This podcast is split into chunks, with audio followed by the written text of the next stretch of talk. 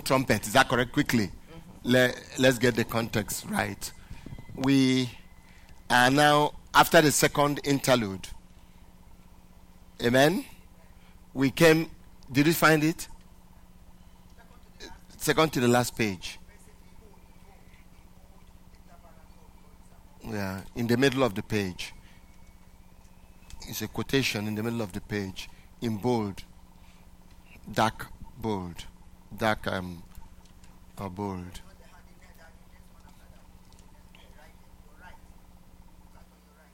In the middle. You saw it, right? Okay. All right. Here's here's where we are. Are we ready? Okay. We've dealt with everything up to now. We are just finished dealing with the second interlude. Amen. Uh, we don't need to go over what that entails and all that. And after the second interlude, bear in mind the second interlude was between the sixth and the seventh trumpet. Is that correct? I need everybody's response so that I know you're paying attention. See, why I do reviews is that when you get a review, you get in a better position to follow through. Amen? Okay, because over the week, you know, we may have lost some uh, recall, memory. Okay, so after that interlude, the next thing we hit is the seventh trumpet. Amen? And with the pattern we saw with the seal, whereby the seventh seal, the content of the seventh seal was the seven trumpets. And also, the contents of the seventh trumpet should be the seven vials or bowls of wrath. Is that correct? But the difference here is that, unlike the seal, the seventh trumpet was not immediately followed by its contents. Amen? It was followed by the third interlude. But even before that interlude, the third interlude is not the very first thing that comes after the last seven trumpet was sounded. Amen? The very first thing that came was a sound from a voice from the from heaven that that said, "Behold, the kingdoms of this world have become the kingdom of our God and His Christ." Is that clear now? Amen. So that's strange because in in the in the way it's supposed to be, the seven bowls would have come immediately, but it doesn't. So it is this when the seventh trumpet was sounded, that voice came up. Amen. Um, and we saw that that voice was not announcing what was happening at the time, it was announcing what will happen even further. Is that correct? And we dealt with that and all it involves. Now we are going to finish with that. And after fin- we finish with that, then we get into the real third interlude. And this third interlude seems to be the longest of the interludes. Praise the Lord. Amen. So we are going to finish up that uh, triumphant voice that came immediately after the seventh trumpet, and then we go into the third interlude. Is that okay? All right, let's go. Okay, we dealt with the behold the the. I want us Uh-huh. to start from there. I'll start from it appears. hmm Which one? It appears. Yeah. Okay. It appears that this vision of the temple in heaven and the opening of it is a sym- symbolic vision that alludes to God's dwelling and presence among his people in the consummation and eternity. Stop right there. Do we understand what consummation means? When we say in the consummation, do we understand what it means? The final manifestation of the kingdom, the the end of all things, the perfection of all things. That's what consummation is about. Uh, the ultimate end of all things. In this case, that will be the coming of the kingdom in the new heaven and new earth. Amen. Amen. All right. For although indeed the Bible speaks of a tabernacle or temple in heaven, Exodus 25 40, Hebrews 8 5, Revelation 11 19, Uh, no, li- leave, the verses. Yeah. Okay. The Bible also indicates indicates the fact that in eternity there will be no need for a temple, for God and His Son will be the temple through His indwelling presence among His people. Now, there, there seems to be a conflict there. Did you see the conflict? What's the conflict? Because these are things that can come up in your mind, or somebody raises it. Because we are going to read some verses. All right, but did you see the conflict as stated in the outline? Huh? Say there will be no temple, for God and His Son will be the temple. So, what's the conflict? If there's not going to be um, a temple, like a, a, a, a dwelling place, so it's going to be God and, and His Son that will be the Um, dwelling. yeah, but what's the what, what's the conflict in the statement I made? Mike, if you, did you read the, read the, the, the outline? From what we just the last. There was a point that passage is making, and uh, you, it needs to get your attention. Uh, no, no. What was your question? Le- no, let's read the statement again. My Okay. question is that: Do you see a contradiction there? Let's read the outline again. Okay, for although indeed the Bible speaks of a tabernacle or temple in heaven, Mhm.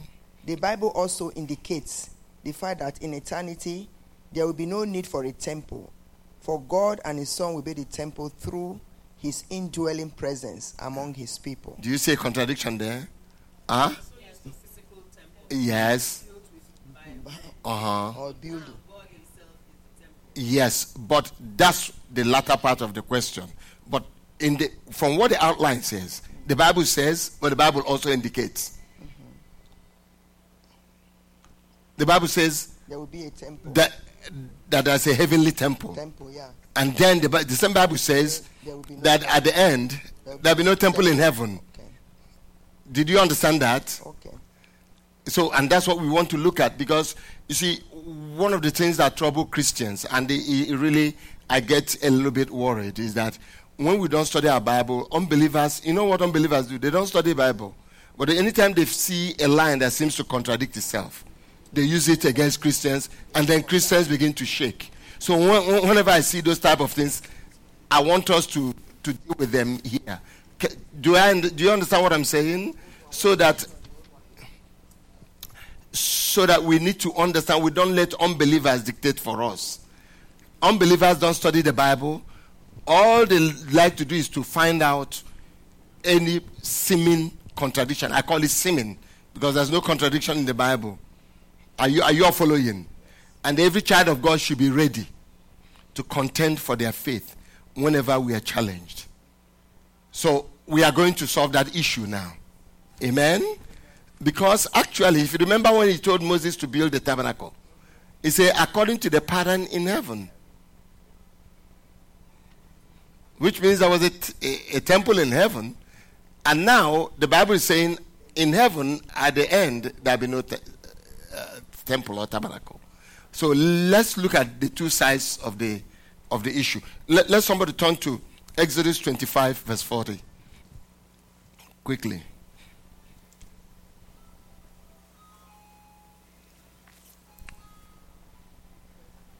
Are we there? I don't know. Do we have a doorbell now? Okay, let's go. Let's go. We, we, we lost almost one hour of time. We, re- we really move, need to move fast. Exodus 25 40. Okay. See that you make them after the pattern for them, after the pattern for them which was shown to you on the mountain. Okay.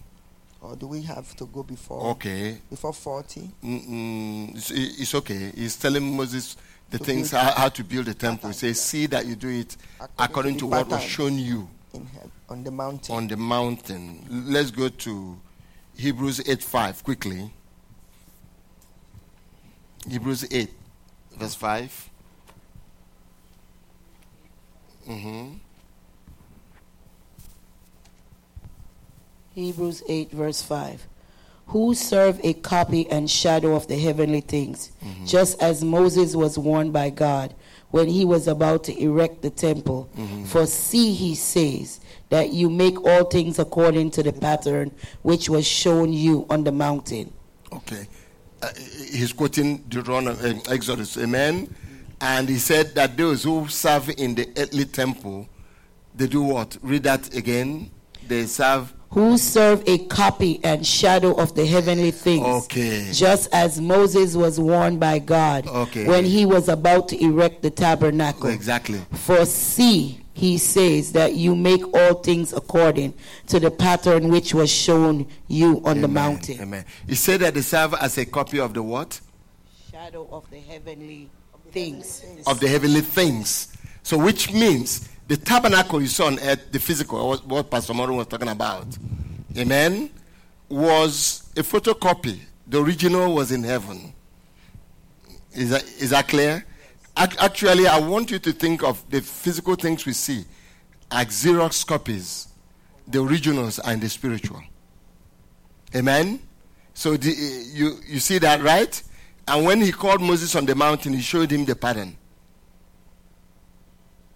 So the tabernacle or the temple Moses built on earth was not Moses' creation. It was not that of any architect. It was a pattern that was shown him. Amen. Revelation 11 19, quickly. Let's take that.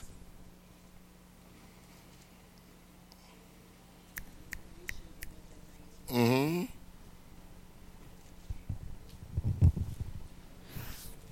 And the temple of God which is in heaven was open, and the ark of his covenant appeared in his temple. And there was flashes of lightning, and sounds and peals of thunder, and an earthquake, and a Stop great right hailstorm. Stop right there. And the temple of God, which was where? In heaven, right?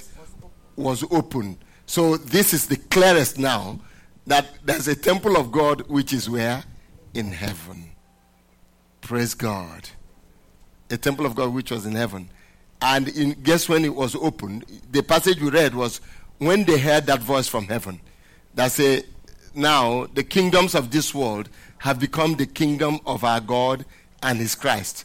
As they were rejoicing and praising God, they looked up and saw the tabernacle of God in heaven opened. Amen. So, on the one side, the Bible indicates that there's a tabernacle in heaven. And on this side, it indicates we are going to solve the riddle that there's no temple, but God and His Son will be the temple. Amen? Yeah, okay. So, do we see the contrast? Huh? Amen. All right, let's continue now. Okay, let's read Re- Revelation 21 22. Revelation 21 22. Uh huh.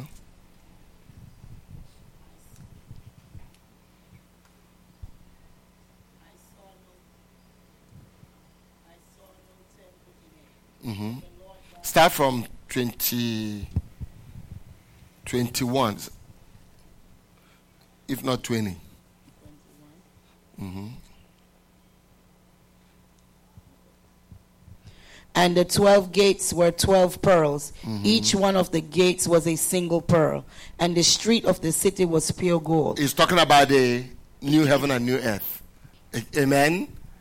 Amen. The new Jerusalem. It's a city now he's talking about. Are you all following? That's the new heaven and new earth. That's what Revelation 21 22 will deal with. Amen.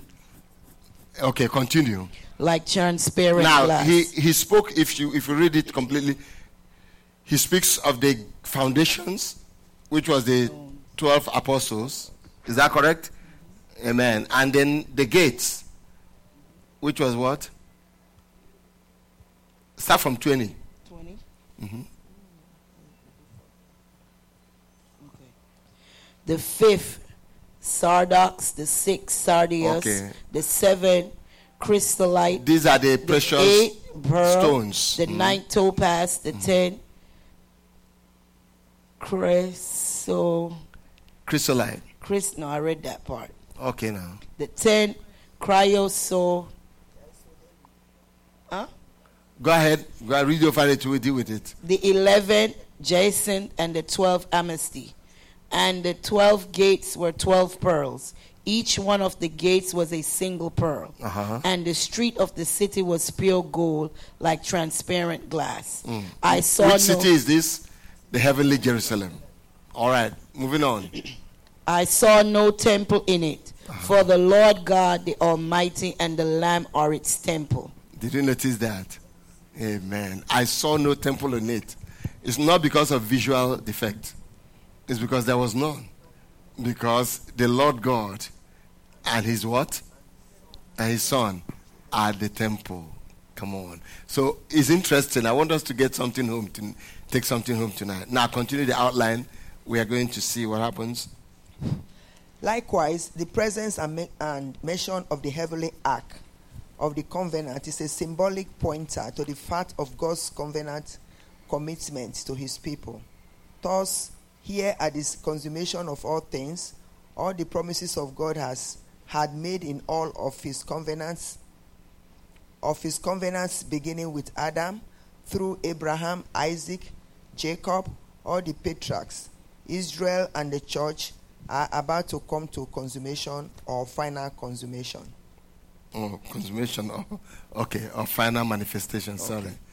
My mistake. Go ahead.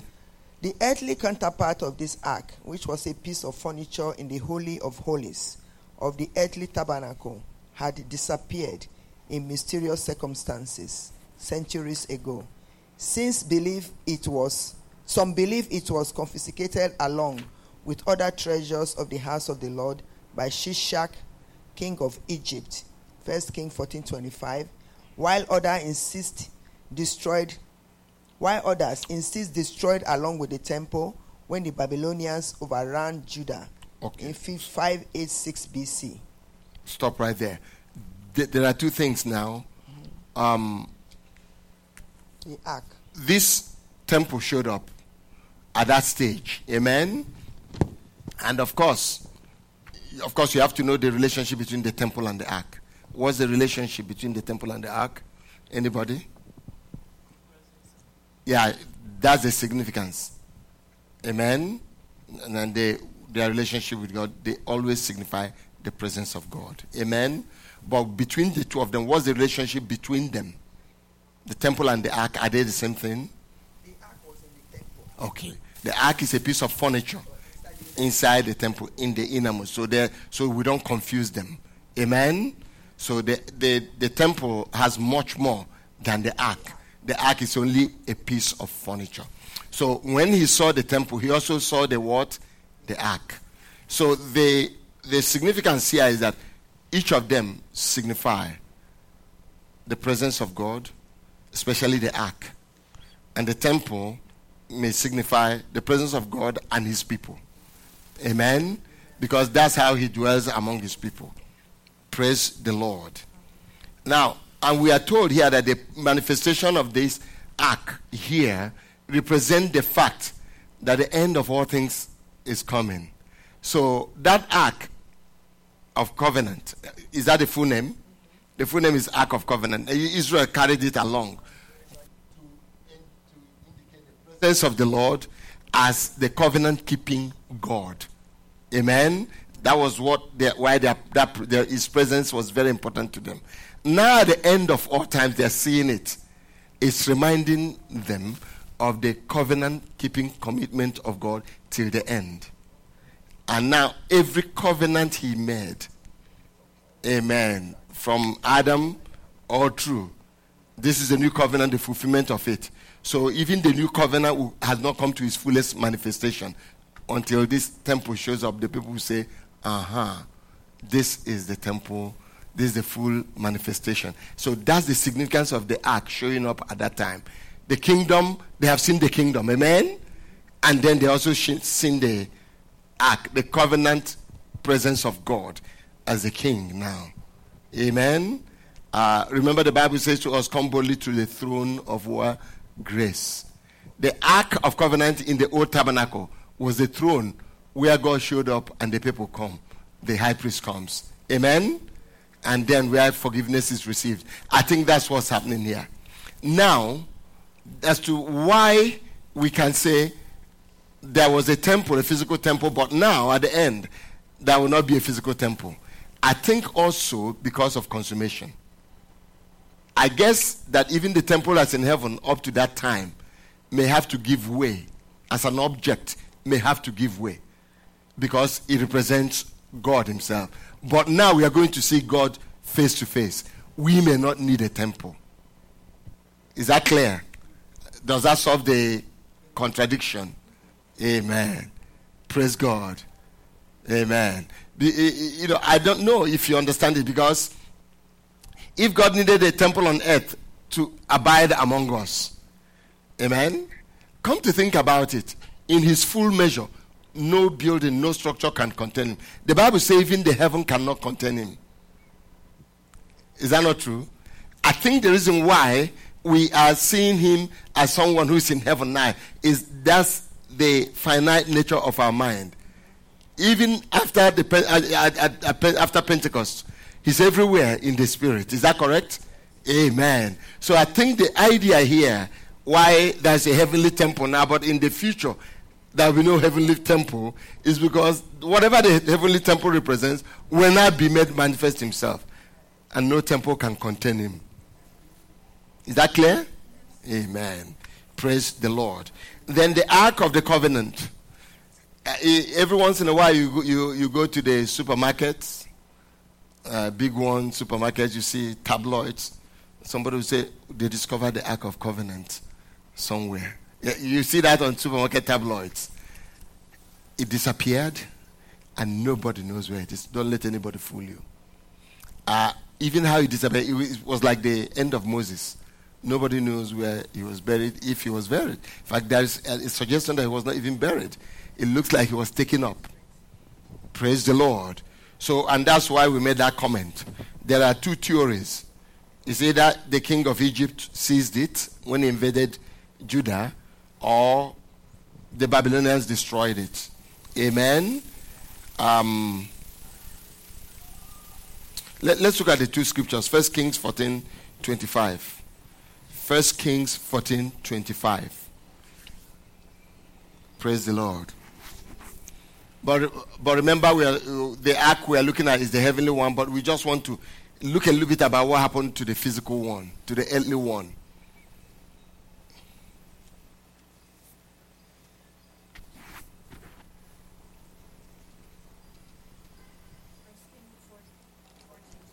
Yes.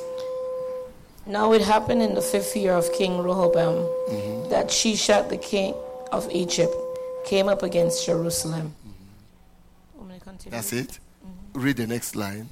He took away the treasures of the house of the Lord and the treasures of the king's house. Okay. And he took everything, even taking all the shields of gold which Solomon had made. Mm. Did you notice that? Uh, verse 25 to 26. Amen. So that's that may be when the ark, the physical one, got lost. Amen. You know, when somebody gets robbed, sometimes he doesn't recover everything. And I guess God allowed that to happen because the true ark is Christ. He was going to come anyway. Praise the Lord. You remember it was captured in battle earlier on, and the people who kept it had to. Yeah, that's the question of my How did it not happen like this this way? Is at first time, right? So this second time, Yes. was the presence of God Y- y- Yeah, God is sovereign, and that's the interesting thing. God will allow it to happen. I, what I'm thinking is, he allowed it to happen because it was great coming close to the coming of Christ. Of course, that's whom the ark represents. Are, are, are you following? There were things that God allowed before Christ because they served as shadows of Christ. As Christ was beginning to appear, those things appear.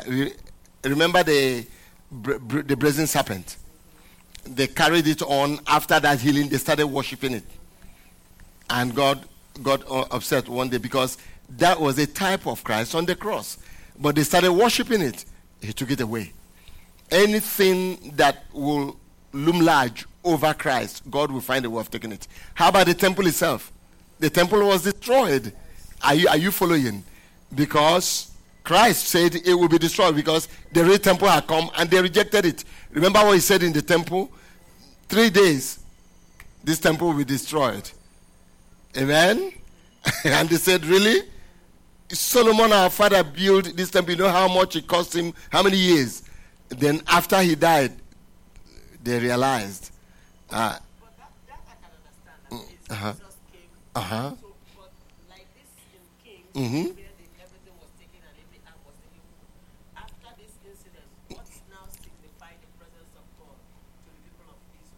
Well, I think what the issue is, is that, like I said, what caused that situation? Disobedience. And you have to know that for 400 years before Christ came, the presence of God was taken from the land. And I think it began with that, that situation for 400 years. No prophet, no prophet. That's why when John the Baptist came, they were excited because John the Baptist was the next prophet that came. Amen. So I believe he did it so that they will hunger for his presence. And they hungered for the presence of the Lord. Remember when they were taken into captivity? Remember the song they sang and so on and so forth. He deliberately allowed that to happen so that they begin to seek his presence. Amen. Uh, is that a lesson for us? Huh? What is the presence of the Lord among us today? Uh, the Holy Spirit, the anointing. It can be taken. Praise the Lord. And uh, that's, we have to be very careful. Amen. Let's look at the other scripture. Jeremiah 3.16, quickly. Uh-huh.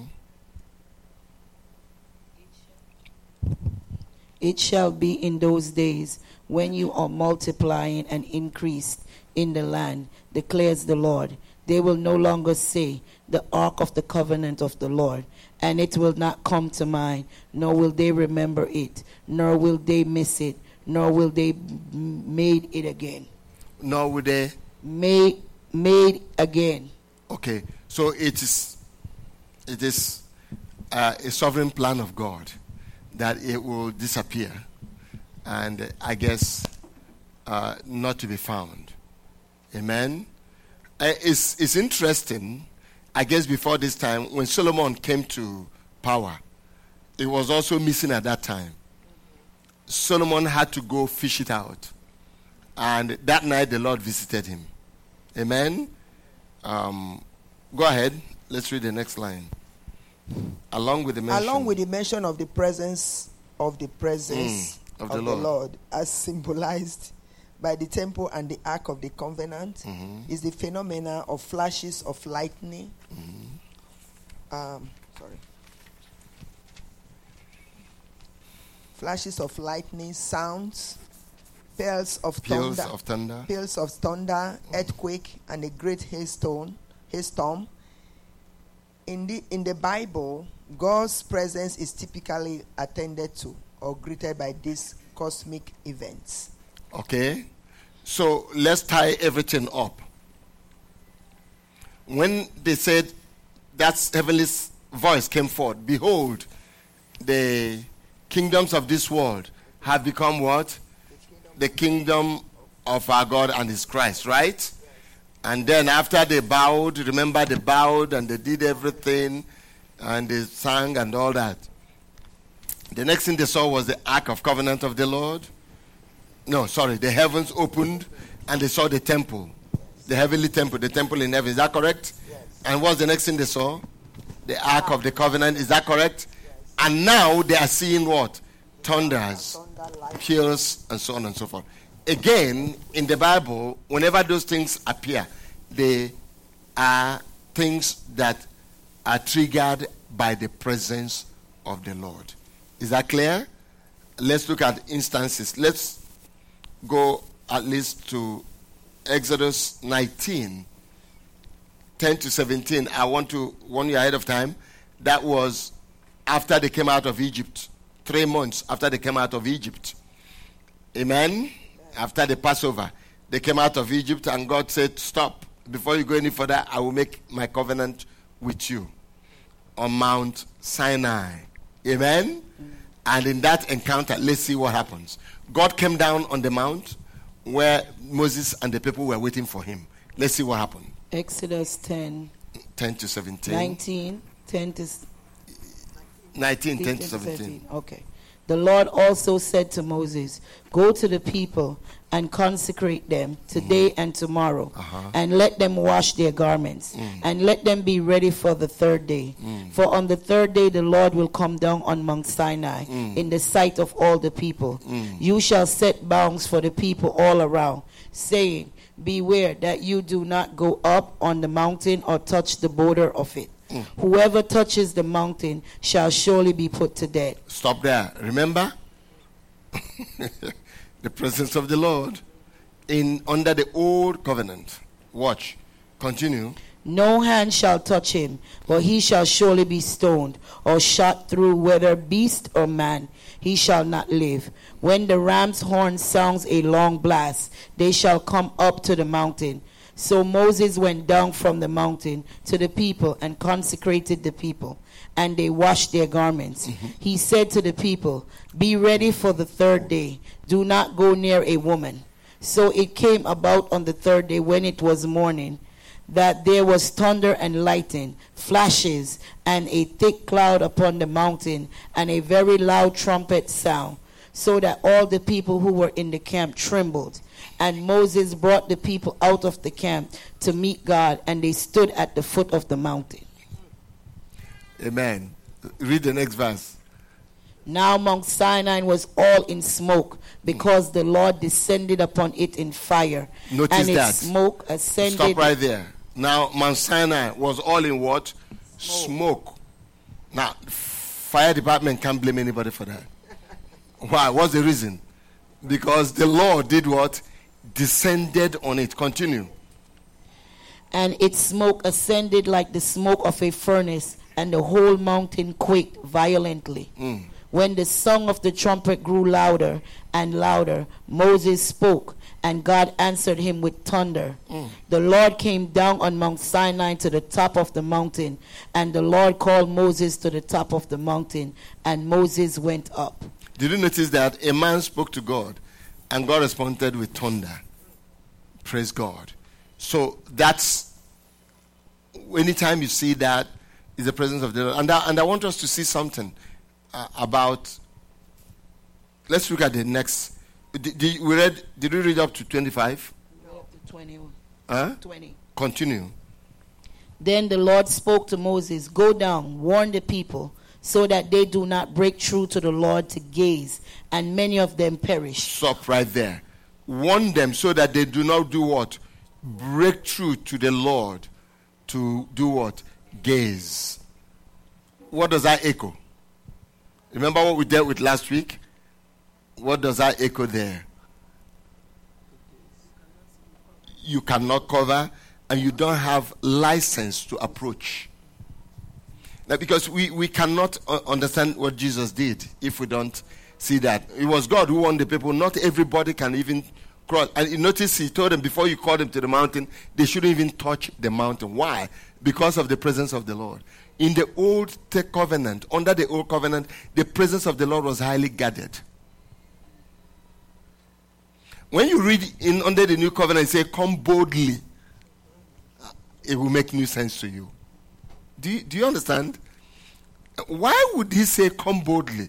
It's because of what happened there. Because they were warned if you show up, Moses, don't call them out of their houses without warning them when they come to the mountain, even beast. God will not even excuse that the beast has no sense, no brain. Both man and beast. Is that what you read? He said they should not even come near the mountain or touch the edge of the mountain. Otherwise, they will die. And when they came, he said, Moses, again, tell them not to break through. Break through where? The barrier. And come to gaze. You know how people are. You know, you tell them, sit here, they want to sit there. Amen. So warn them. Continue. You know why I'm emphasizing this so that we know what Jesus did for us. Amen. Go ahead. Also, let the priest who c- comes near to the Lord consecrate themselves, hmm. or else the Lord will break out against them. Ministers of the Lord, you can't show up anyhow. Otherwise, it will break down, break up against you. Yes.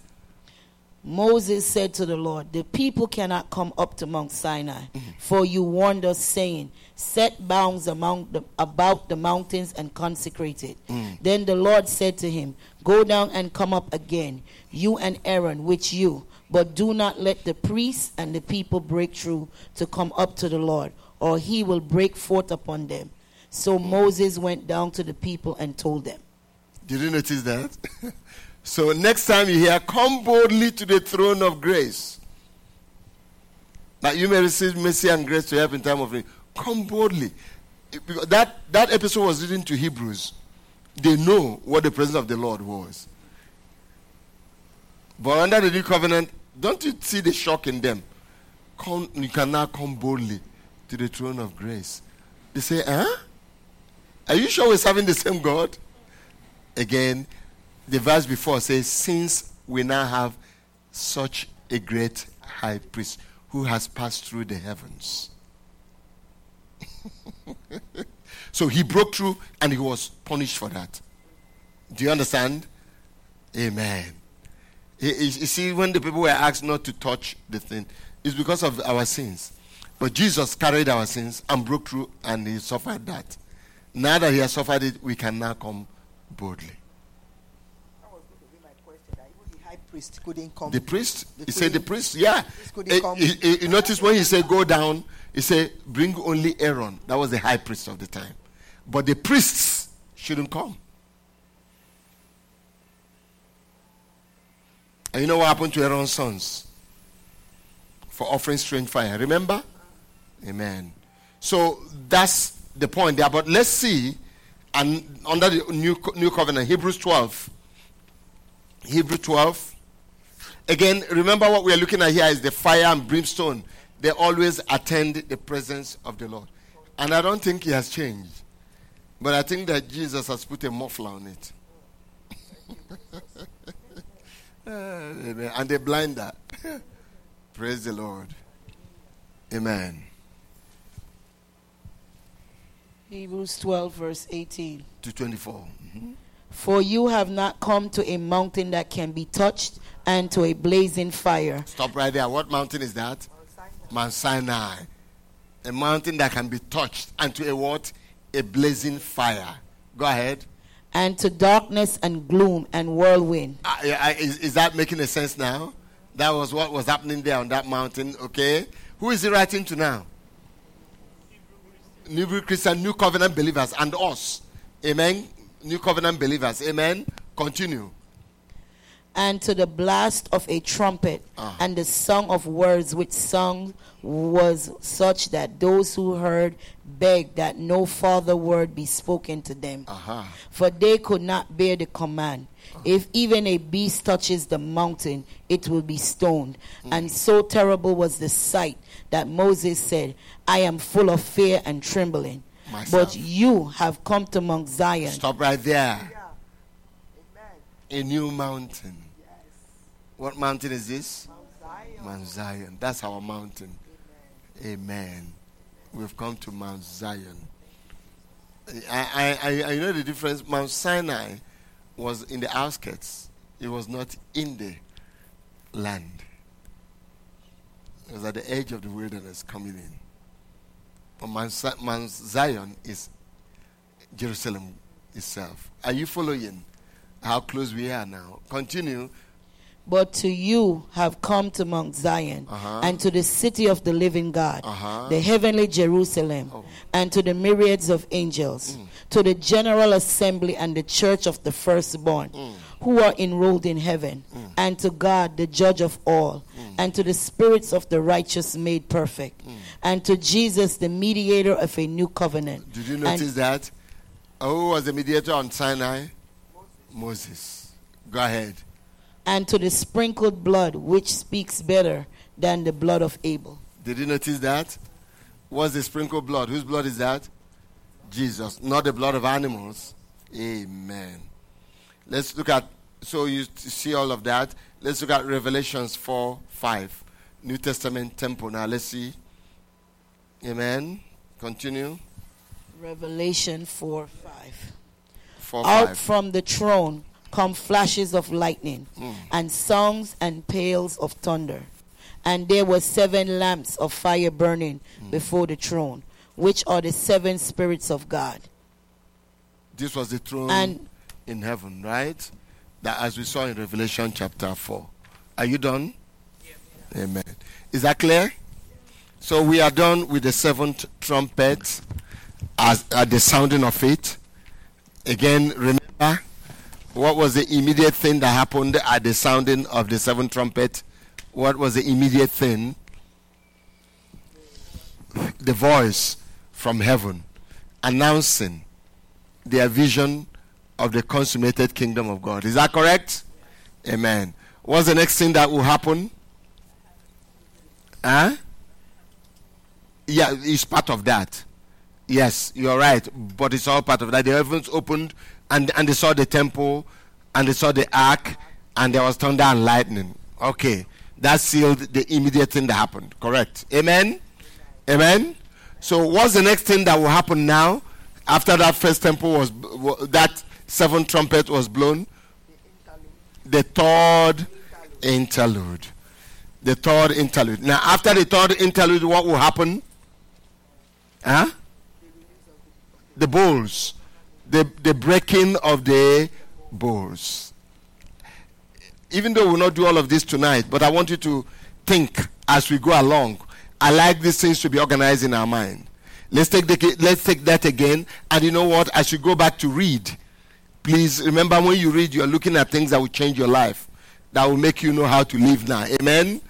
All these things we are saying is what will make you study the, the, the book better. At least you have an idea. Are you following? But don't, get hung up on those things. Get hung up on the instructions as to how to live in order to avoid the seven bowls. For instance, the seven bowls are coming.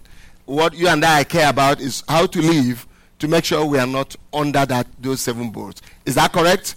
So, but all these systematic tools I'm giving you uh, are the things that make us understand the study. Because if you go without having these tips, you get lost.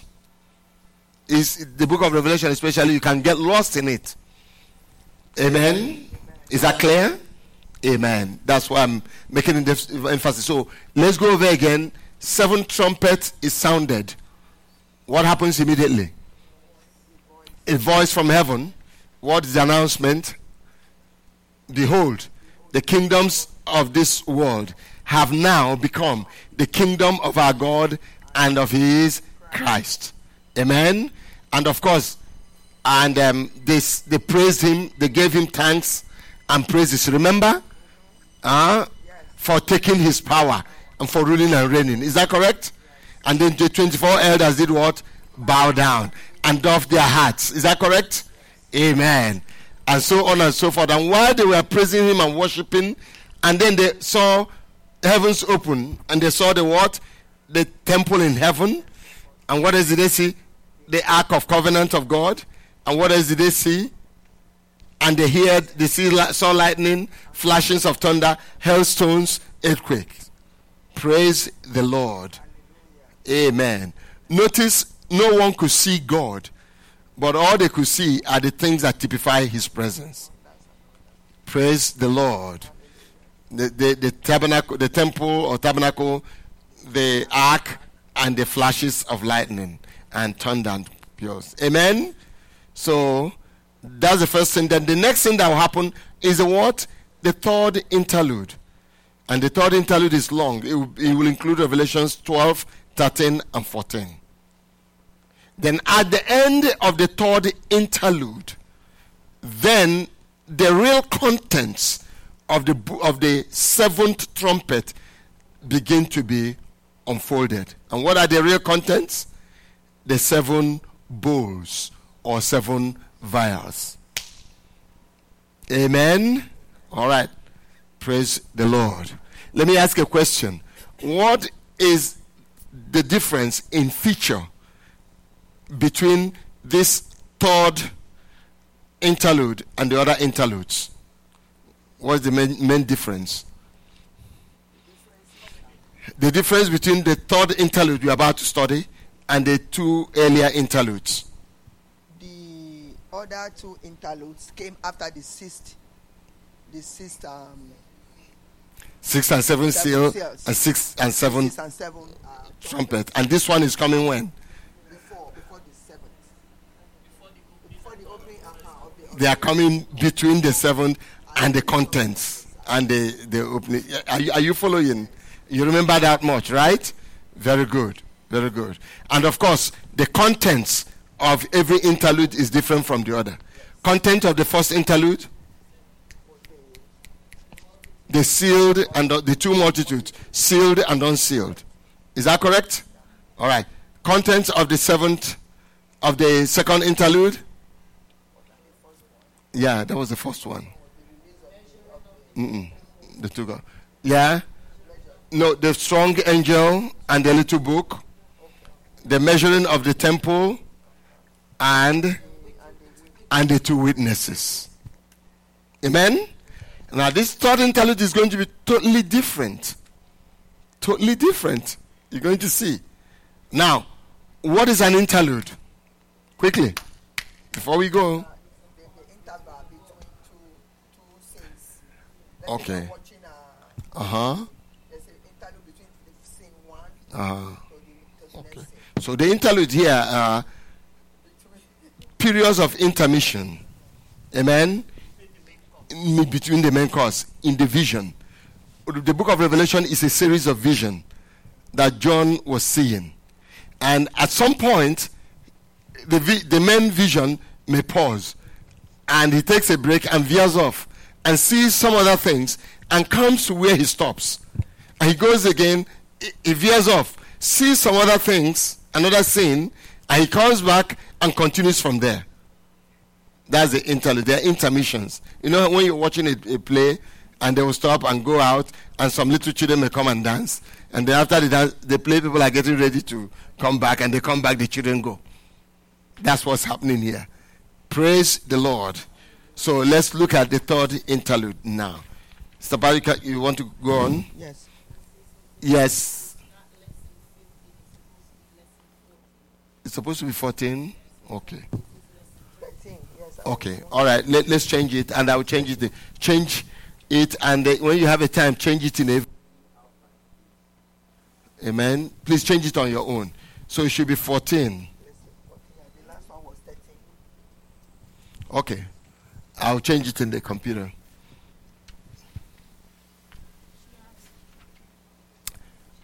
Okay. Did she change? Um,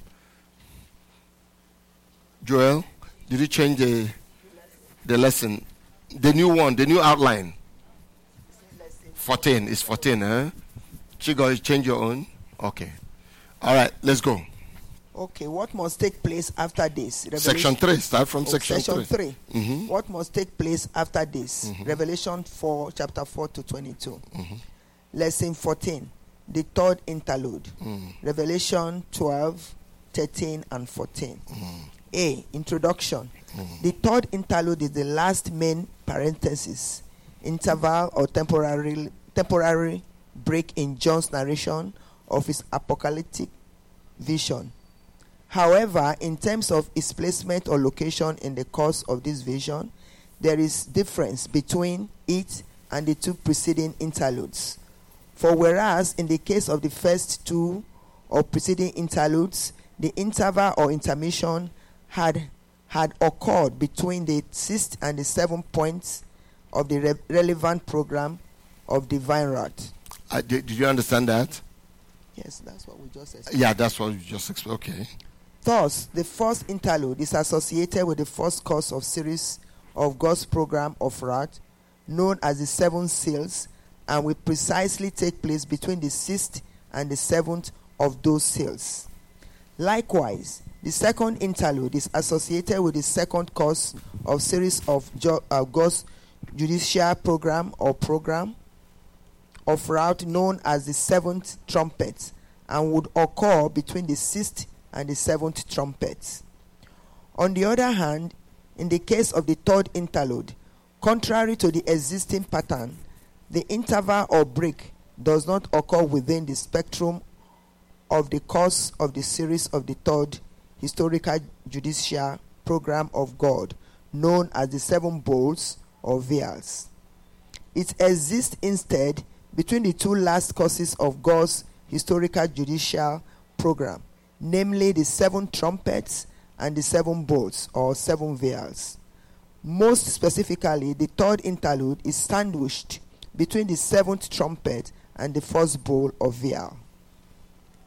Accordingly, after the sounding of the sub, uh, seventh trumpet and the Proleptic. I think we proleptic or that, no? anticipatory proclamation by heavenly voices of the imminence of the consummated phase of God's kingdom and the swallowing up of the kingdoms of this world. Is this world or world? world. Supposed to be world. World and ultimately Satan's kingdom. Revelation 11 15 to 19. which is what we dealt with. The third interlude begins and stretches in length over the entire length of the next three chapters, which are Revelation 12, 13, and 14. Over the next three chapters. Okay. Okay, B. An overview. The broad theme of the third interlude is spiritual warfare in the form of that coming catalytic Cataclysmic. cat- cataclysmic Conflict. conflict. and struggle between the kingdom of God and the kingdom of Satan. Even though all through time and history, this conflict has ranged in varying dimensions, it will reach an unprecedented climax beginning with the events of this third interlude, as captured in Revelation 12 through Revelation 14. Stop right there. So the interlude we're about to look at is mostly spiritual warfare. That's the main content. Is that correct? Spiritual warfare. And the spiritual warfare we are going to see is a spiritual warfare that is happening in the spirit is warfare that's happening in the spirit realm. Even though in history, beginning from the fall in the garden, there has always been this warfare or conflict. Amen. And there will be big, the biggest one at the end. What we are going to look at is what has been going on in the spirit realm over all these times. Amen. It does not refer to any particular event in history, but it's what it's, it's, it's giving us an idea of what goes on in the spirit realm. But it will come to a full manifestation at the end of the age. Has it been happening in history? Yes. Amen. All right. Let's continue.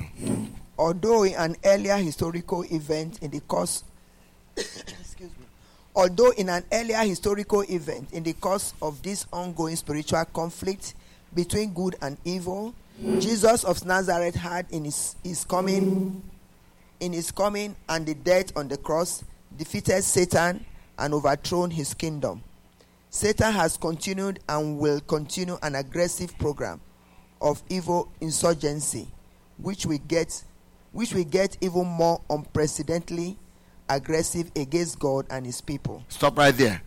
So, over time, remember that Jesus has already defeated the devil, right? But the devil will continue to mount an aggressive insurgency program. Are you following? Huh? Yes. And that is happening now, uh, but it will get even worse. So, what we are looking at here will happen ultimately at the end, but now we have an idea.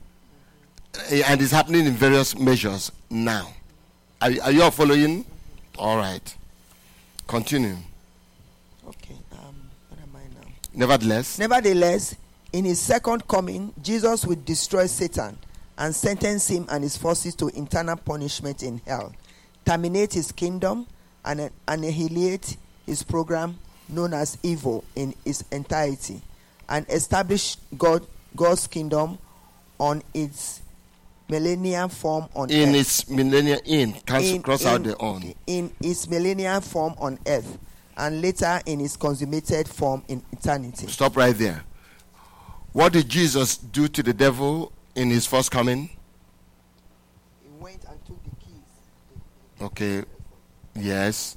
But what, what summative word can you say he did to him in terms of warfare? Yes, annihilation. Not no, not yet annihilation.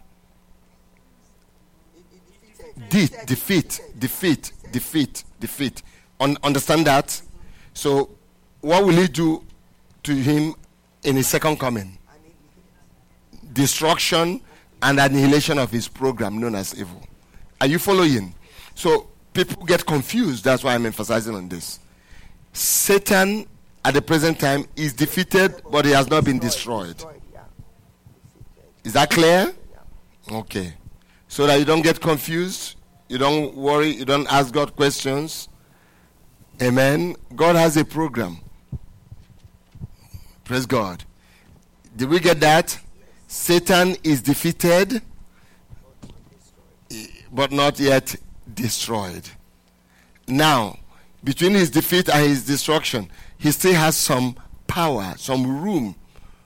But put it this way he's on a leash. Before the death of Jesus, he was roving, unleashed. He was a roving agent. But after the death of Jesus, a lot of his authority and power have been curtailed. Seriously and gravely curtailed. He knows it. Are you following? But when Jesus returns, he'll be arrested, imprisoned. That's the, these are the steps. Remember? In fact, Jesus will not touch him. He will send a strong angel who will go to him with a chain, arrest him, imprison him for 1,000 years, and after that, release him and then destroy him in hell. Is that clear? Amen. It's important we understand that. Praise the Lord. Okay, moving on. However, before his final glorious vanquishing of of Satan. Satan. of Satan, his kingdom and evil by Jesus of Nazareth. No.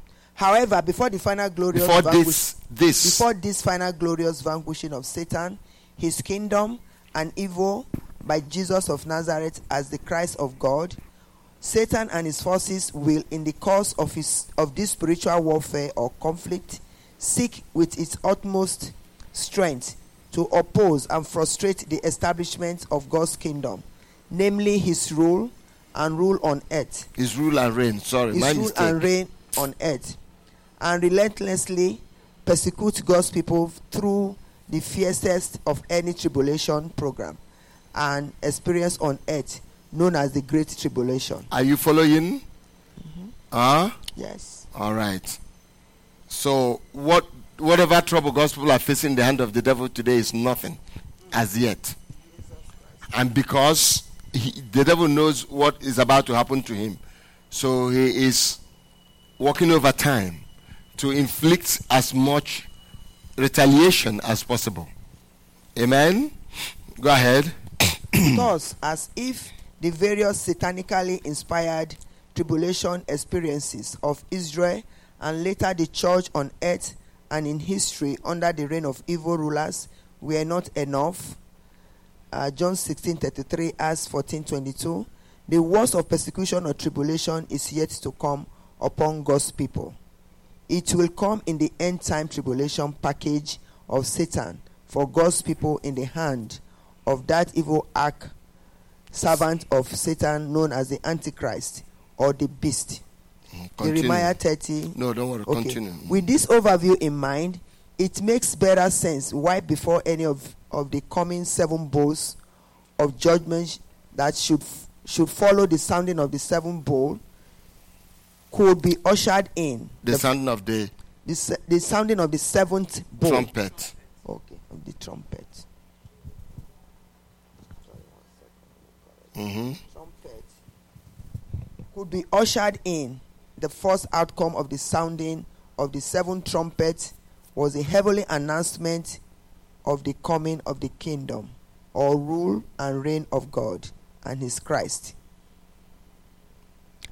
Um, I'm kind of I don't. It's kind of No, read it again. Okay. With the whole thing, I'm trying to get it. I, I'm not read it again. Okay. Read it With again. this overview in mind, it makes better sense why why before any of the coming Seven bowls of judgment. seven bowls of judgment that, that should follow the sounding of the seven trumpet could be ushered in. The first outcome of the sounding of the seventh trumpet was the heavenly announcement of the coming of the kingdom Yes. or the rule and reign of God. Now, And here, his here, Christ. here's why. Here's what it makes sense. He's saying this, the angels in heaven seeing what is to come. Amen. Satan's activity that will come. And now seeing that the kingdom of God will eventually come also, they rejoiced that the kingdom of God is going to come. In other words, Satan, no matter what the devil does, amen, he will not have the upper hand because God's kingdom will come at that time. And remember somewhere he said, and God, they thank God and praise Him for taking His great power to rule and reign. Amen. So, in a sense, hmm could it be that this event is going to happen No, no, what, what, your observation is correct.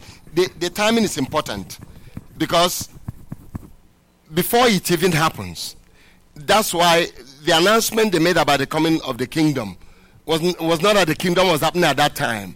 It was something that happened in the future. In other words, Satan doesn't have the last word. His activity is not the last thing. No matter what he does. Because when the great tribulation comes, when the devil is raging and raving, everybody will think he had taken the upper hand. Though these angels have seen what is going to happen and say, Thank God the kingdom of God will come at the end and take over and defeat this satanic and evil manifestation. Is that clear? Amen. Is that clear? Praise God. Yes, it gets worse. Eh, yeah, it's harder and worse when it's coming to an end. Amen. All right. It is also logical that that announcement triggered the most intense Satan's opposition The most intense of. the most intense of Satan's opposition against God and his kingdom, and the most intense persecution against God's people. Now, again, notice that after that announcement was made, the, the, the devil ki- kind of ratchets off his power. Amen. So everything there is working like a cycle, one thing leading to the other. Amen. All right. The interlude Okay, itself. see the interlude, mm-hmm. Revelations 12, 1 to 14. And W- 12, 1 1 to, four, to 12, 1 to 4. to Oh, 14, 20. oh, okay. Mm-hmm. Okay. And so now, as we about to see, as we are about to see, beginning with Revelation 12, and for the rest of this interlude, John is privileged with a heads up spiritual account or a foreview of the heavenly rehearsal of this conflict before its actual manifestation on earth and in, in history on at a future date. In history, In history, at a future no date. Cross out, future date. cross out on. In terms of specific Stop right there. Let's look at that. So, what we are about to see in, the, in concerning this spiritual warfare is is like a heads up. You know what a heads up is in America when they say give somebody a heads up, hint the person about what you should expect, what's going to happen. So, John is being shown what will happen in terms of this conflict. Now, it doesn't matter, mean that this particular conflict is happening now. It's still future. But John has advanced information. Are you following? And uh, this is the grace of God. And not only John, those of us who have even lived 2,000 years after John, amen, also have this heads up. Do you see the blessing of God there? That we know ahead of time. Military generals don't reveal their plans even to their civilians, their citizens, the citizens of their nations. Amen. But the kingdom of God has released the conflict, the plan of God, the strategy, and Satan's strategy ahead of time to us. Amen. All right, moving on. In terms of specific contents, the third interlude offers the final break in John's uh, mainstream narrative, and during which John's visionary video zooms its lens at the parenthetical subject of spiritual warfare in the heavens, along with the following associated key players, activities, and experiences. Okay. One, So stop. So here's what we are going to do. This third in- interlude and the spiritual warfare, here are the key players, the key personages or key persons and the activities that will mark this whole spiritual conflict. These are the things we are going to study. Amen. All right, read them. Number one. 1. The heavenly woman, Revelations 12 1 to 2. Mm-hmm. 2. The dragon, Revelation 12 3 to 5. Mm-hmm. 3. The seed of the heavenly woman, Revelation 12 5 to 6. Mm-hmm. 4. Michael, the archangel, Revelation 12 17, Mm. uh, 7. Uh, 5. The two beasts, Revelation 13 1 to 18. 6. The lamb and the 144,000 on the Mount Zion, Revelation 14 1 to 5. 7. The visions of two angels, Revelation 14 6 to 8. 8. The dis- destiny of the worshippers of the beast, Revelation 12 9 to 13. And then 9. The, the reapers, Revelation 14 14 to 20. Did you see that?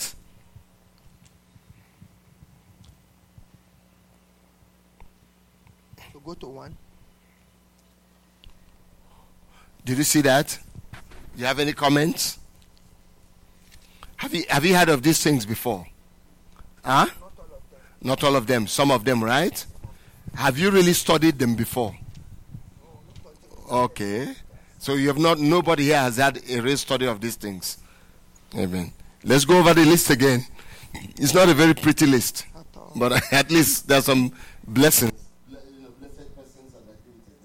Number one, The heavenly woman, uh huh. Revelation 12 1 to 2. hmm 2. The dragon, Revelation 12 3 to 5. hmm 3. The seed of the heavenly woman, hmm Revelation 12 5 to 6. hmm 4. The uh, Michael, the archangel, hmm Revelation 12 7. Uh, 5. The two beasts, Revelation 13 1 to 18. hmm 6. The lamb and the fort- 144,000 on Mount Zion. Remember, we saw the one for the 4,000 earlier Yes. in Revelation 7. Amen? But they're Revelation showing up 14 here again. Okay. Revelation 14 1 to 5. hmm uh, 7 this, the, the vision visions of two angels revelation 14 6 to 8 8 the destiny of the worshippers of the beast revelation 12 9 to 13 Who is, who is that beast? The beast. the antichrist The Antichrist. Amen? Go ahead. and then 9 the reapers Mhm. revelation 14 14 to 20 All right. Very good. Any questions? Yeah, Mike? That was a correction. Okay. Is the destiny of the worshippers of the beast, is that supposed to be Revelation 14, 9 to 13, or is it supposed to be 12? Uh, 14. Because wh- which one is that? Number 8. Oh, it, it's, it said 14, right? Hmm. The reapers. Oh, the destiny of the worshippers. We'll, we'll, we'll check that as we go. All right? Yeah, I think it may be 14. But but let's see. Um, any other question there?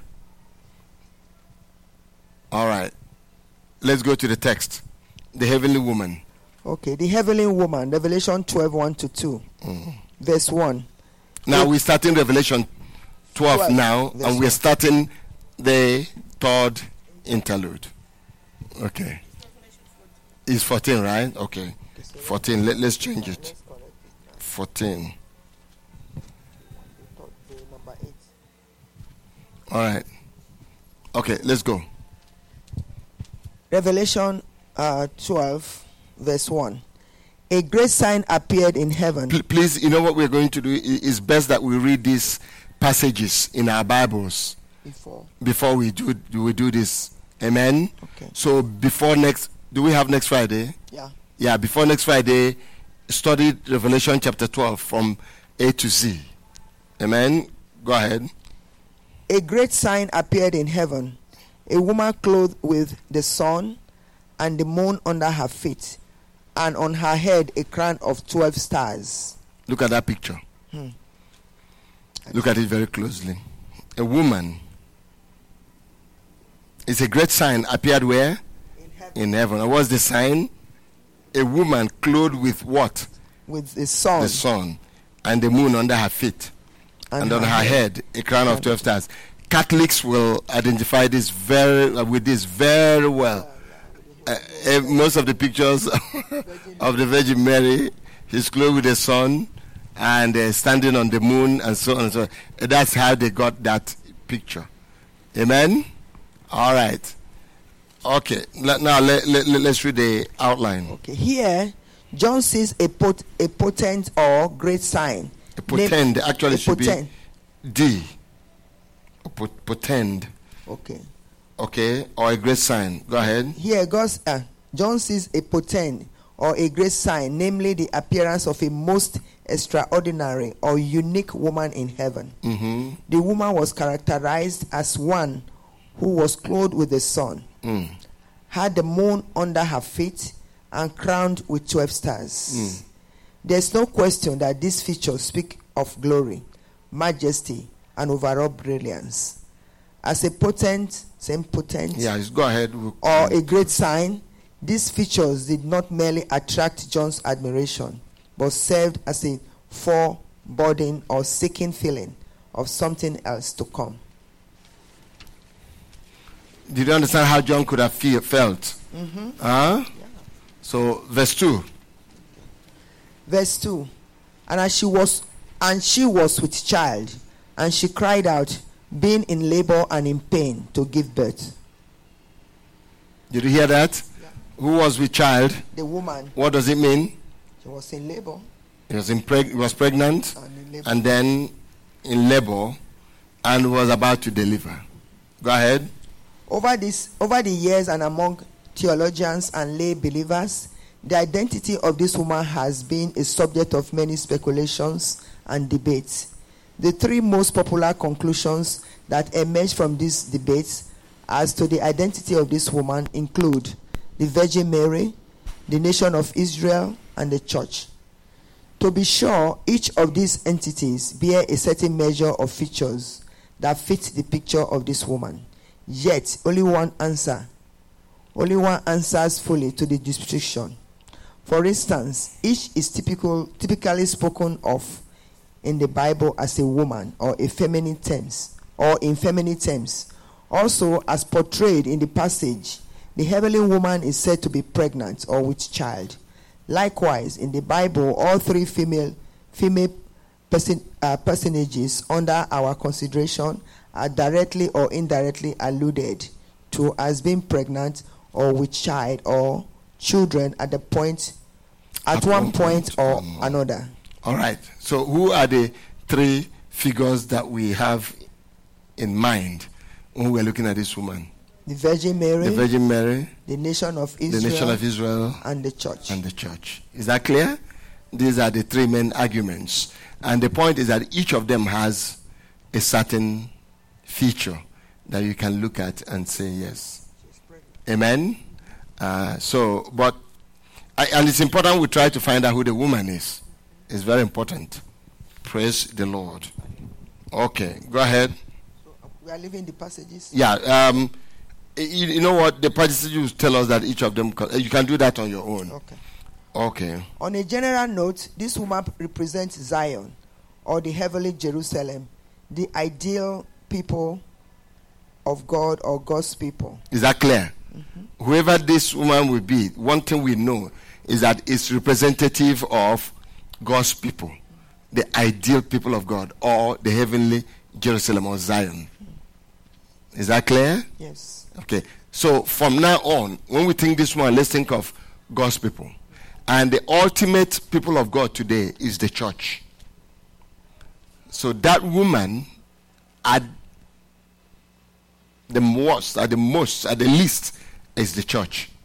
Let's go ahead. Right? You know, we could have why I write some of these things is for us to eh, you know examine everything. Otherwise we could have said it's the church and we move on. But you know, we try to explore to see if we are right or wrong. Amen. It's important you get to know, okay, who is this woman? And as we are going to read, we are going to see certain things.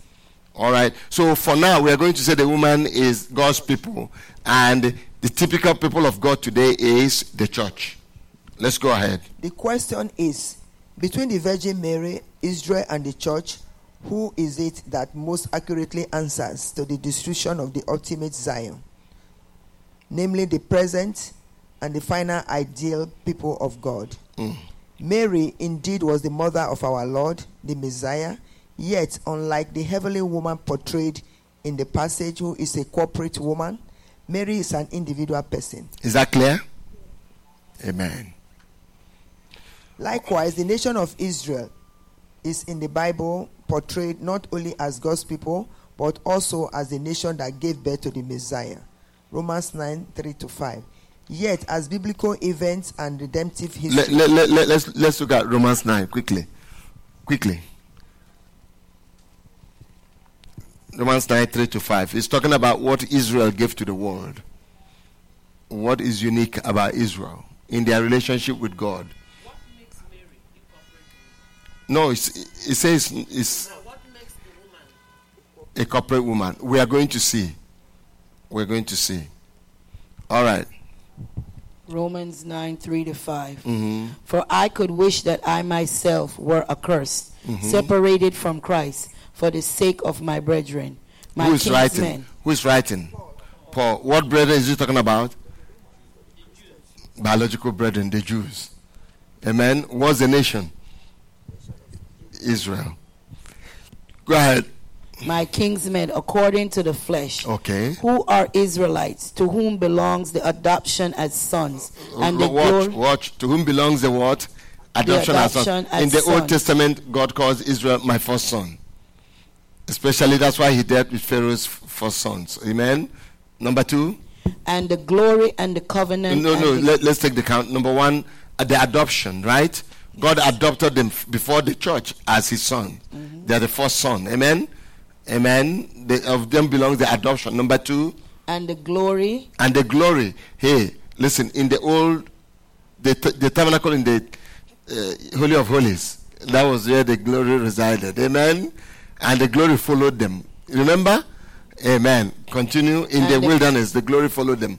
Uh huh and the covenants and the covenants god made the initial covenants with them most of the covenants in the bible was made with them and they they showed us the covenants. Amen? Jesus perfected them under the old testament but he began with them. Number 4 and the giving of the law. And the giving of the law. The law was given to them. Whose law? Yeah whose law originally? God's law. Amen? Number 5 and the temple service. Look at that the temple service. We, most of what we do in church today we drew from that. The tabernacle and the temple and and how the temple was run and the priesthood right? Number six. And the promises. And the promises. What promises? Covenant promises. Uh-huh whose are the fathers and from whom is the Christ. Stop right there. Whose are the fathers? Who are the fathers?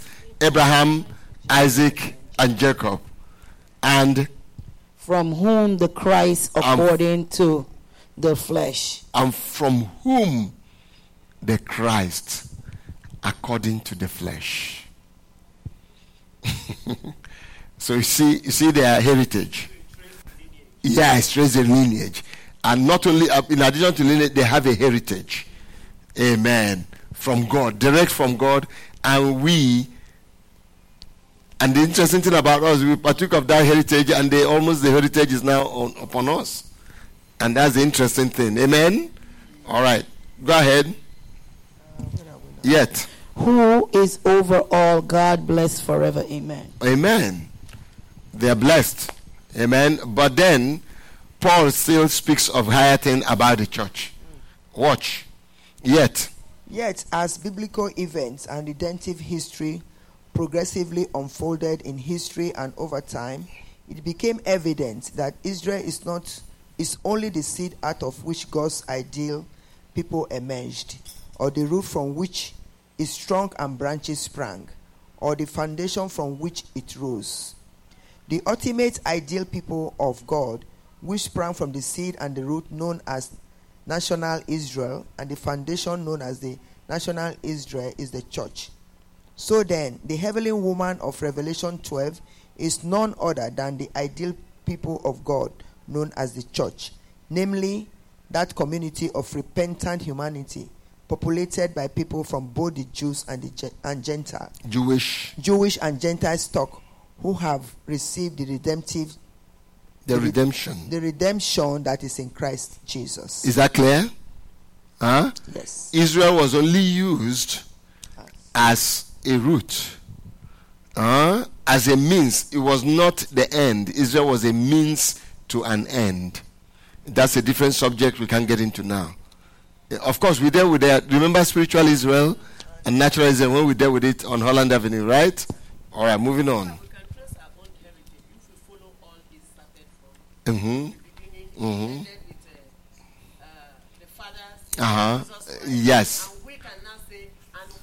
Children born through Jesus Yeah, through Jesus Christ. He said because he said in Christ Jesus we are Abraham's seed, right? A descendants, heirs according to the promise. Amen. Is, is, anybody, everybody here? Amen. Pastor Desmond, are you okay? Yep. Chigo, you weren't here when we dealt with it, but you're you okay with that? Yeah. Yeah, I like that. Joel. Okay. So Pascaline, I see your hand on your chin. Are you taking it in? Are you taking it in? Take a deep breath. Nona Samuels. Christina? So Pascal, I didn't hear from you. No, seriously, ask your question. Let's move on. Take a mic. Take a mic. Take a mic quickly. I've been a teacher for years.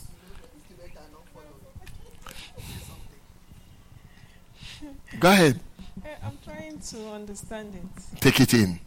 Yes. Okay. Uh, is there anywhere we can help? No, not really. Okay. If you have question later, you let us know. But but but okay. Let me hear a question. You may help. Pastor, all right, in this aspect regarding Israel being the natural root Mm-hmm. of where Christ came through, Mm-hmm. or where the re- re- redemption came through, Mhm. the book of Galatians made it very clear. Very good. Because at the time, I, I just had a message on the book of Galatians talking about our root in Christ. So the message prompted something in me to know that, so by believing in Christ, that Christ came to die to make us sons of Abraham.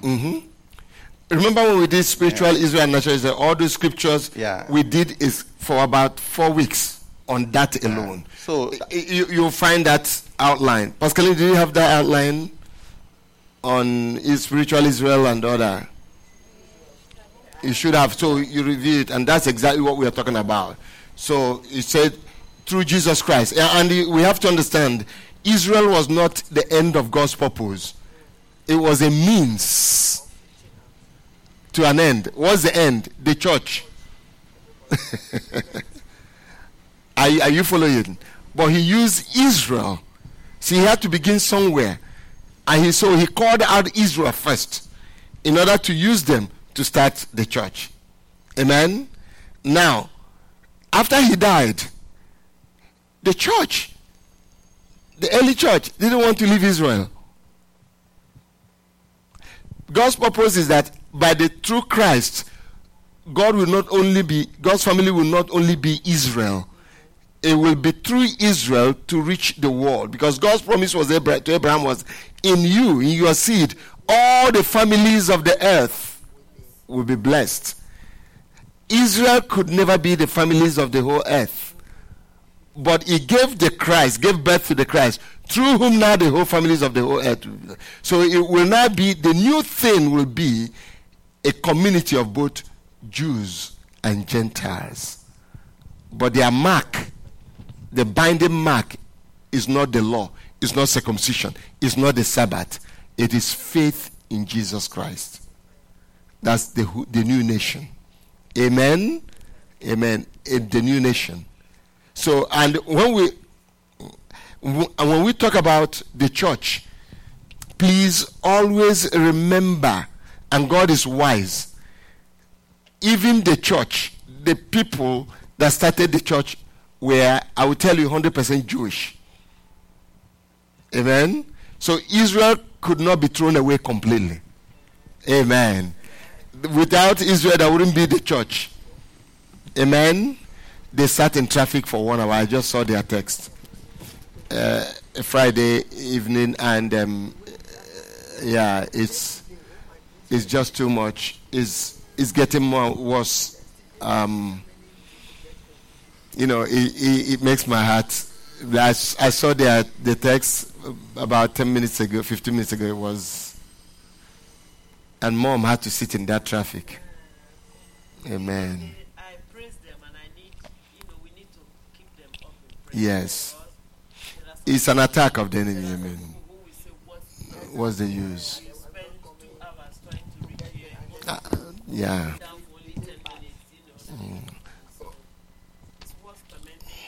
Worth upholding them.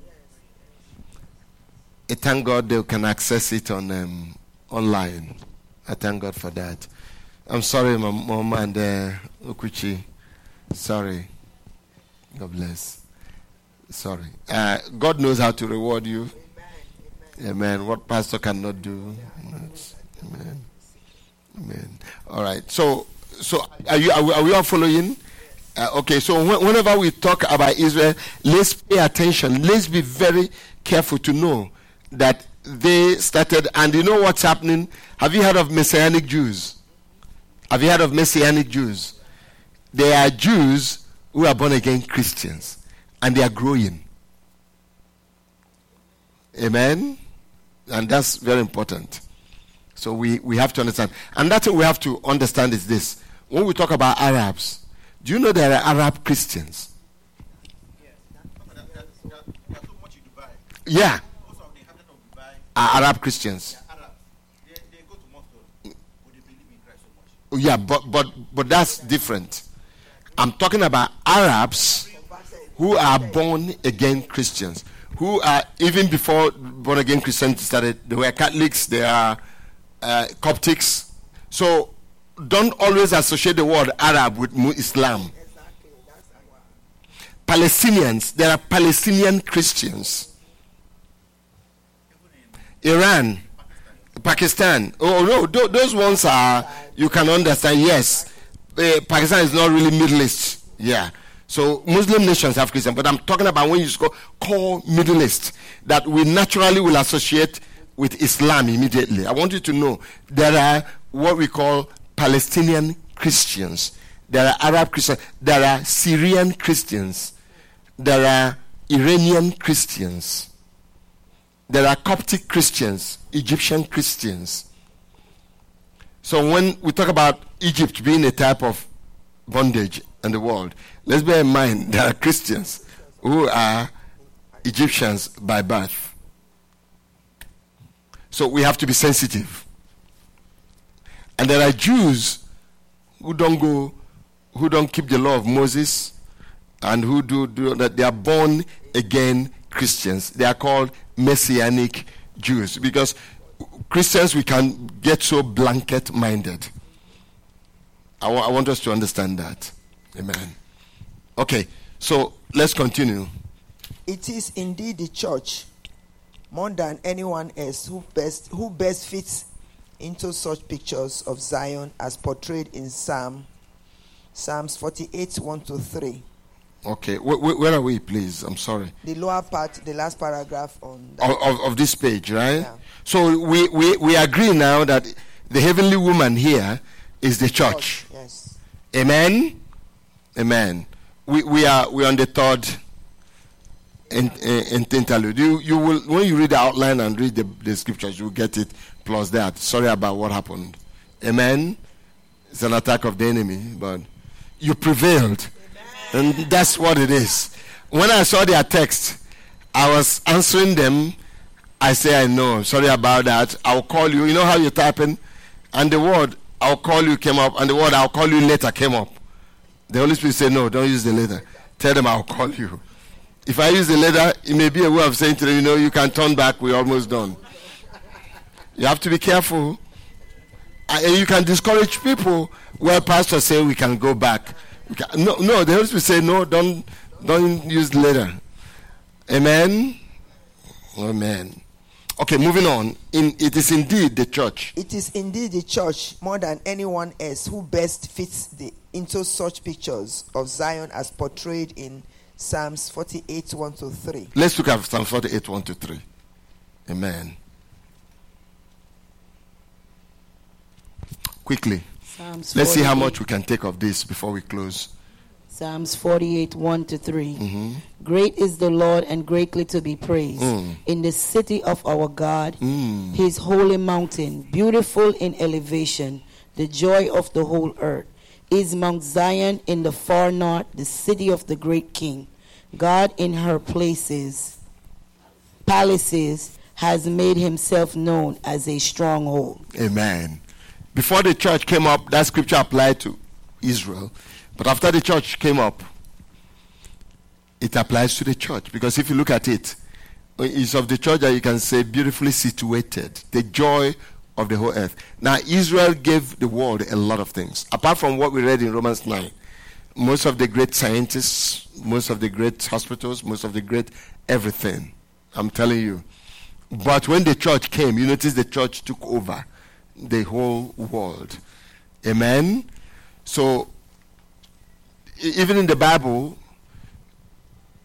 Paul regularly compared the church, the- we use the word Zion for the church, and Sinai and the other mountains for Israel. Move on. Likewise, Likewise, considering such other pictures as Isaiah 66 7 to 8, the heavenly woman of Revelation 12 is this church. let's go to Isaiah 66, 7 to 8. Isaiah 66, 7 to 8. hmm Behold, before she travailed, she brought forth. Before her pain came, she gave birth to a boy. Who has heard such a thing? Who has seen such things? Can a land be born in one day? Can a nation be brought forth all at once? As soon as Zion travailed, she also brought forth her sons. Amen. So this sounds like that heavenly woman, and part of this scripture applies to Israel. For instance, when they were became a nation again in 1948, that was a tremendous miracle.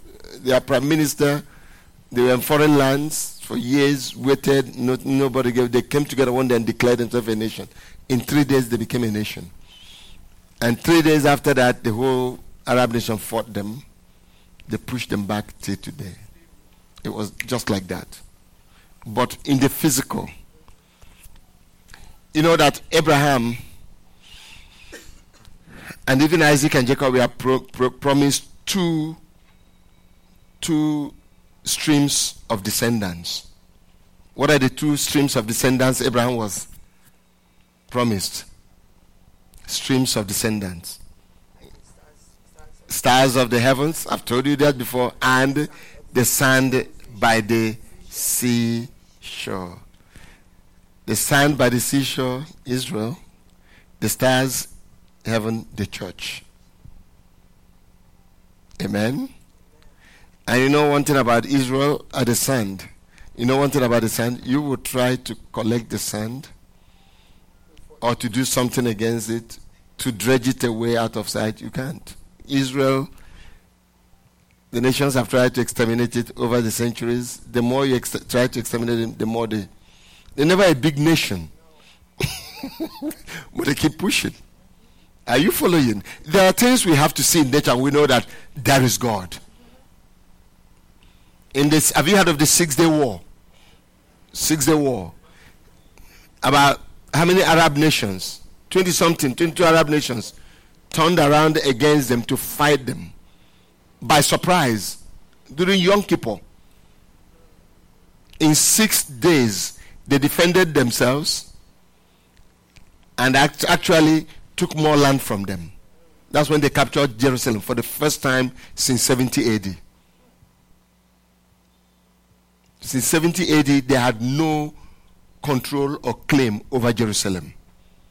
But in 1967, for the first time since 70 AD, they captured it from Arab armies and put their flag there, and nobody has pushed them off again.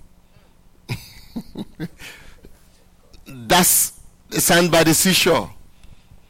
The stars of heaven, the church. we fly high and we keep flying. Amen. I want you to think of yourself to see where you belong. We are blessed. Amen. We are a peculiar people. All right, where are we? Even more clarif- Clarifying picture. an even more clarifying picture can be mm-hmm. drawn from Paul's allo- Allegorical. allegorical comparison between law and grace, or between the old and the new covenants.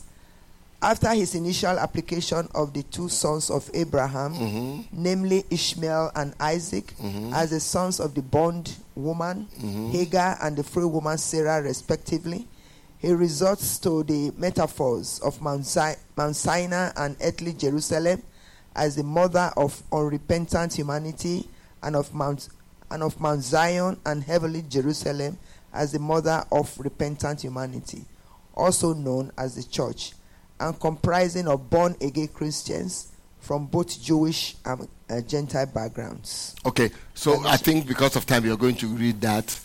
Um, Paul is not looking at Muslims, he's looking at the Jews and Christians. He talked about the earthly Zion, Zion. and which is Israel, and the heavenly Zion, which is the church. Amen. Or earthly Jerusalem or heavenly Jerusalem. Who who has control over earthly Jerusalem today? Earthly. Israel. Israel. Amen? Yeah, it's the government of Israel. Now, the, the church has a lot of old structures there. They have most important churches, the Church of Sepulchre and all that. Amen?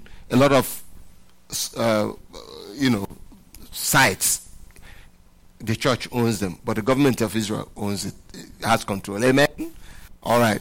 But then, the reason why the church doesn't make so much claim about the Israel today because its own of Jerusalem today, its own Jerusalem is in heaven. Is the one that will come. Amen. That's what Paul was alluding to. A threshold. mhm, The threshold of eternity in the new heaven and the new earth. mhm, This heavenly or new Jerusalem is again portrayed as a heavenly woman. mhm. When John saw and spoke of it as coming down out of heaven from God, made ready as a bride, adorned for her husband. That's the new heavenly Jerusalem. Amen. And who could that be? The church. Church. Because John saw it as a what? A. Coming down out of heaven. Mm-hmm. From who? From From God. God. Made ready as a bride, adorned for her husband. Who is her husband? Christ. Amen. So that's the heavenly Jerusalem. You notice now, the emphasis now is the church as God's people, especially in the book of Revelation. Amen. And please remember when we talk about church, remember it's a combination of repentant humanity comprising of both people from where Jewish background. Jewish background and Gentile background. As a matter of fact, there are three nations in the eyes of God. Mm-hmm. Who are they? The Jewish people The Gentiles, Israel, and and the church. The church is a nation that draws its citizens from both Jewish and Gentile Background. background. Are you following? So, whenever you say church, bear in mind that some citizens of the church are from Jewish background, some are from Gentile background, including Muslim nations, and idol worshiping background. But when they repent, they become a new nation known as, known as the church. Amen. Move on. Let, let, let's round off. I want us to round off on this and we pray. Once again, the travails or birth pangs, as here expressed by this woman, echo echo certain experiences of national Israel in the Old Testament. Mhm. Yet, national Israel is not the immediate subject of the discourse in this verse. Re- remember what we're looking at here. Who is this woman, right? This heavenly woman. If you look at the kind of labor as we are going to see in the next passage, in the next verse, because she had that baby, mm-hmm. and the devil wanted to destroy it. Baby. Amen. All right, moving on. Neither, neither was there any biblical report of Mary expressing any such experiences of travel in, in the historical birth of Jesus. Did- did- is, is that true? Mm-hmm. Mary didn't go through travel; she went through labor, Labor. normal labor. Amen. Uh, she looked for where to have the baby, have the baby, had the baby in the awkward place, and certain experiences. Amen. Uh, the baby, they had no, they had to make a makeshift manger and all that, but she didn't go through as much as we know in that sense. That doesn't mean that the enemy didn't had his way, his way would have, you know. But are, are, you, are you following? So Mary could be a type and Israel of Israel, and Israel is a type of the church here. Go ahead. Most certainly, then, this experience of birth pangs by the heavenly woman speaks of the future experience of travail or anguish by the church that will be visited on it as part of the great tribulation at the close of the age. Is that clear? Huh? Yes. Okay, we, we may read the, these scriptures before we go tonight, or we may read them next time, but re- read the next Okay. until we get to three. Conclusively, then, this heavenly woman is the mother of God's ideas people. She had historically, historically manifested itself in both the Old Testament and the New Testament. Accordingly, under the Old Covenant, these people are the believing remnant of the nation of Israel, which grew and found its fullest manifestation as God's people in that community of faith known as the church. Do you understand that? Under the old covenant, remember, God had his remnant people. There were people, even under the law, who believed in God. They may not have the revelation you and I had. Amen? They looked forward to the Messiah. They confessed the Messiah, they believed in the Messiah, even though they had not seen the Messiah. They died expecting him to come. And when he came, when he was raised from the grave, he went to raise them. He went to bring them forth. So those were ideal people of God. They were in the larger community of God's people known as Israel. But whereas the rest of the people were unfaithful, these people were a small group who were what? Faithful. If you want to see some of them, you go to Hebrews 11. Amen. That's what Hebrews 11 was all about. Amen. From Noah, from uh, even before Israel, from people like Noah, right? Down, Enoch, all those people down until Samson and all those people and the women, women who will not accept resurrection for their children. Re- Remember? Amen. All sorts of people. They that's where they were mentioned in Hebrews 11 there were people, even though who didn't meet Christ on earth, Christ had not come, but they had utmost faith in God. Look at the three Hebrew children. Christ hadn't come. Amen. But they said they will not worship idols. And they were put in under fire. They said, We will die. We worship you know the God of heaven. They didn't know Christ as at that time. Amen. But when they went into the fire, Christ showed up. Amen. As the fourth, the fourth man. Daniel in the lion's den and all that. So we had all those people. So those were the ideal people of Christ, God's people under that. But under the new covenant, they were the seed that gave foundation for the founding of the church through the apostles. Are you all following? Amen. So we are looking at this ideal people of God. It began with remnant believing Israel, and is now coming ultimately to be known to what is known as the church. Okay, quickly. And for the and for the record, it was this believing remnant of Israel made up of the core 120 souls upon which the Holy Spirit fell on the day of Pentecost and which evolved into that ultimately ideal people of God known as the church. If you look at the people who were in the upper room on the day of Pentecost, they were almost 100% Jewish. Are you are you following? So they were the remnant, whereas all the other people rejected Christ. All of them, including the mother of Christ, of Jesus, amen, were in that upper room. They were Jews, and notice what happened. After Christ died, when they went to the temple, the rest of the Jews will kick them out, and Jesus warned them. Are you following? They kicked them out, and it was God doing it. The people wanted to stay. They wanted to be remain in their identity, mix up with the nation. And Christ warned them, they will kick you out after I'm gone. And you know what? They kicked them out. Even after what they kicked them out, they wanted to stay, localize themselves, stay where they were. And the people came and persecuted them. Then they scattered them. That's how Christianity got here. Are you following? Think about it. They never wanted to leave the nation as a people. They never. Even Jesus himself kept going to the temple. Amen? But he knew they would kick his people out. So when he left, they kicked them out. Guess what? When it's service time, guess where the apostles went? They went to the te- temple to worship because they didn't know anymore. And they were walking, and they happened to Pastor and die. When we got saved in the ministry we are in, we refused to go out. We kept going to the Catholic Church to win them over, to do all that. I mean, they, they oppressed us like crazy. I mean, in the middle of a wedding, somebody tells them these are charismatics. They will come there and tell the priest, they will stop it right there. And a Pentecostal preacher is waiting on hand. And then they take everybody to some uncompleted building and finish the wedding there. I'm telling you, these things happen. People's school fees were cut short, cut off. And you know what? Their parents were penalized, ostracized from the church. So these things will always happen. So that's how the church started. So God allowed them to kick them out because otherwise they would not have reached the world. They scattered them. What took Philip to Samaria was the oppression from the nation upon them.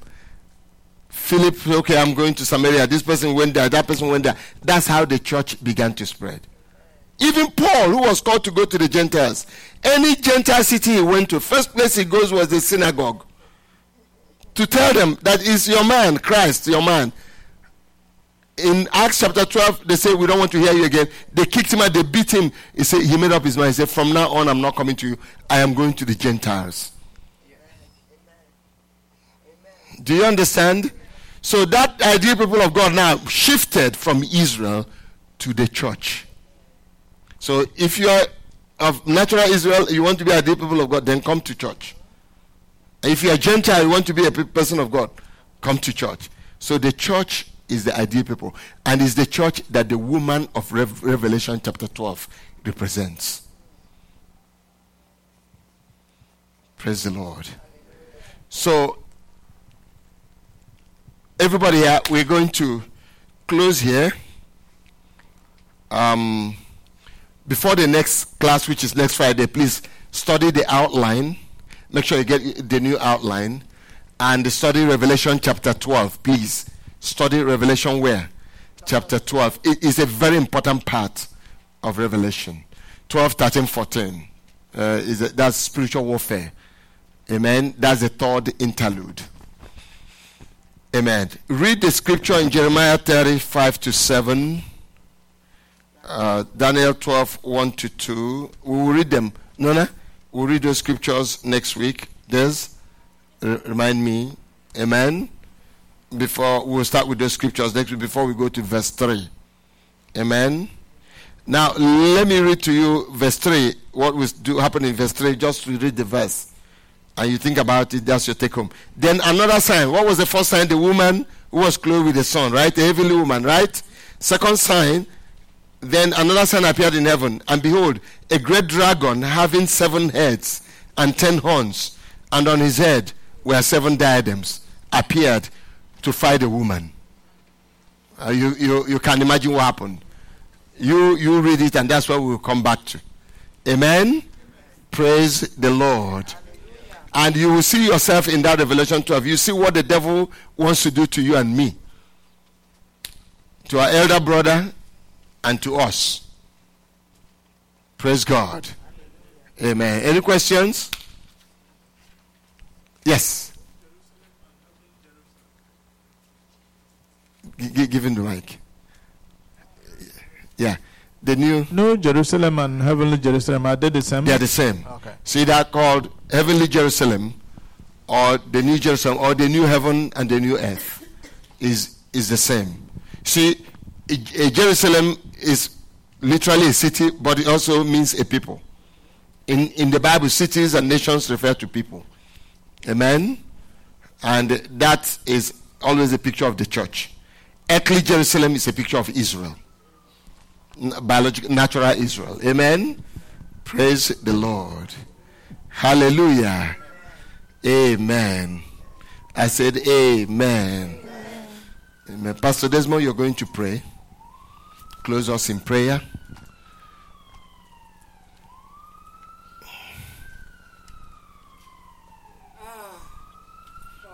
Amen.